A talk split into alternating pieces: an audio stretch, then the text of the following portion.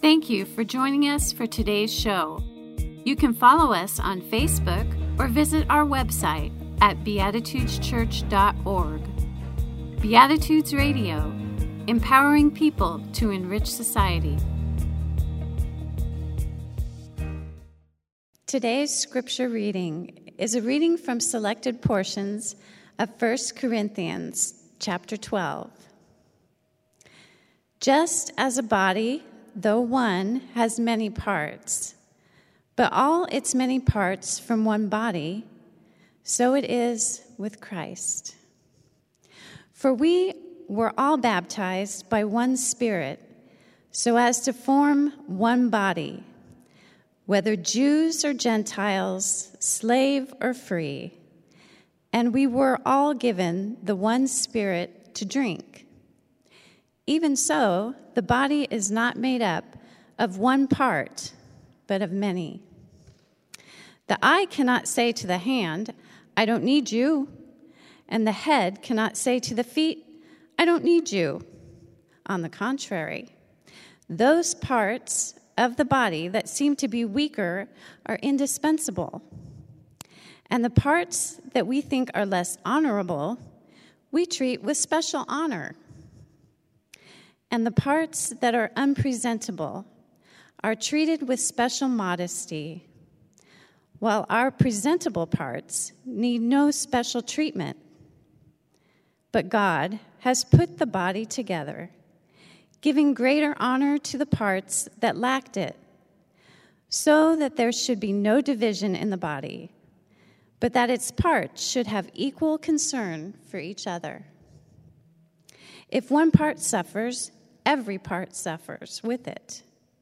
If one part is honored, every part rejoices with it. So ends the reading. You are children of God. There is no Greek or Jew. There is no free or slave. There is no male or female. These are the words that capture what many believe to be the earliest creed for those who followed the life of Jesus. It captured the essence of oneness, of solidarity. Now, the roots of this seem to come from a popular expression created by a Greek philosopher. The words in that expression are the following Each day I thank fate that I was not born that I was born a Greek, not a barbarian, that I was born a free person and not a slave, that I was born a male and not a female. Now, those words for many of us seem appalling, but those words actually captured the essence of humanity back then. It was based upon one's race, it was based upon one's class, it was based upon gender. Those were the three factors that identified who a human being was. And on one side of that, you had those who were in power. The power people were the Greeks at that time, they were the free people, and they were male, they were men. They were the ones that had the power. On the other side, however, were those who were subordinate. They were the Jews. They were those who were enslaved. They were those who were female. And so the early followers of Jesus, they decided to take that idea and turn it around and flip it upside down. That's why they said there is none of this. Instead, we are all one. We all belong together. And that is the essence of what it means to be a follower of Jesus. The problem was, this never really caught on because it was a matter of time before they began to revert to everything on that power side. So, Christianity was anti Semitic within a short period of time. Christianity became one where they endured slavery. And Christianity then and even now it tends to be very patriarchal. This original creed that emphasized solidarity went away. Now, the reason why this theory of this original theory of idea of a creed was in existence was because even Paul in Galatians chapter 3 verses 26 through 28, he talks about this solidarity. But if you look at Christianity today, you can see how far we have gone. And there seems to be blips in the history of Christianity where we have tried to come back and retrieve that ancient creed, that we have tried to become a more unified body. But those attempts seem to be catching ground, and then they take a step back, two steps forward, a step back, and that creates a problem, especially for right now. Because this pandemic that we are in the midst of, the only hope that we have is solidarity, global solidarity. If you think about the pandemic and all the economic crises that are beginning to be rippling throughout the world, the only way we're going to stop this is if we come together as a world. But the challenge that we have as Christians who live in America is this solidarity, this global solidarity, is one that actually goes counter to what the rest of society emphasizes. Society emphasizes individualism. It's about you, me, my, and mine. And then after the individualism, our solidarity is rooted in a nation.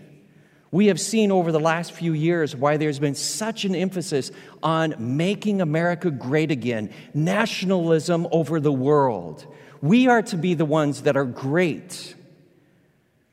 But if we are going to deal with pandemic, we have got to get back to that ancient creed. We, all of us, are children of God. We are all one. And until we get back to that and recognize how interdependent and how intertwined we are, we are going to have challenges not only dealing with this pandemic, but whatever we may face in challenges and crises that come in the future. In Arizona, we realize that right now there has been an increase in gun purchases. Now, some individuals believe that this increase is due to this being an election year. Often there are individuals who, when we have an election year, they believe that whoever ends up in the presidency will end up taking away their gun rights. So they'll go out and buy more guns. And that's a possible explanation. The other possibility is that COVID 19 is creating a lot of fear within people and a lot of distrust about other people. A lot of a sense of saying that I have to protect my family, my property. And that isn't going to get us anywhere. And as Christians, we understand this. We should know this because there is a text that many ministers have preached on from 1 Corinthians chapter 12. You are the body of Christ. But in the midst of this pandemic, I wonder have we forgotten that ancient creed? That we took this one text and we have so limited it to Christianity that we've lost the key to success of humanity, which is solidarity. You see, as long as we talk of the body of Christ as being just Christians, we're never going to be able to unite as a world and to protect all of humanity. We won't realize that from the wealthy to the poor, male or female, whatever race, whatever gender, that we need each other.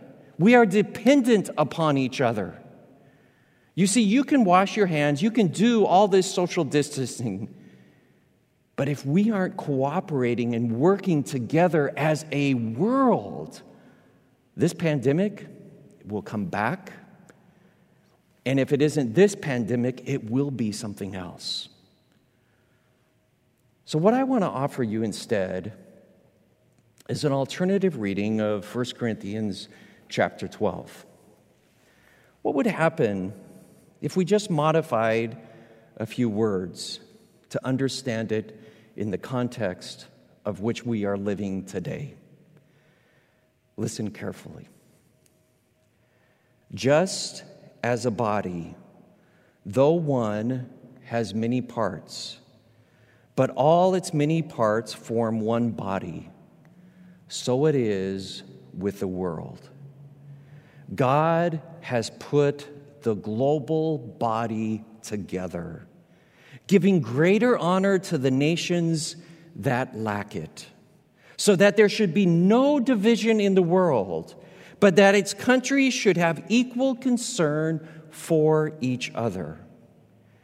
If one country suffers, every country suffers with it.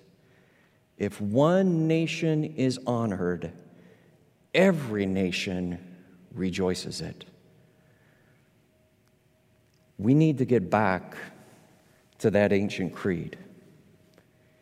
We need to remember and then take steps to make a reality those words.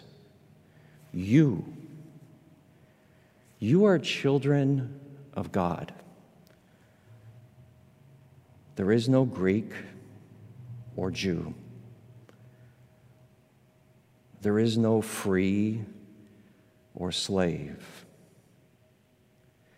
There is no male or female.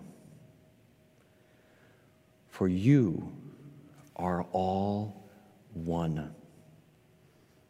Amen. Thank you for joining us for today's show. You can help us to continue this program by making your donations at beatitudeschurch.org backslash online dash giving. Beatitudes Radio empowering people to enrich society.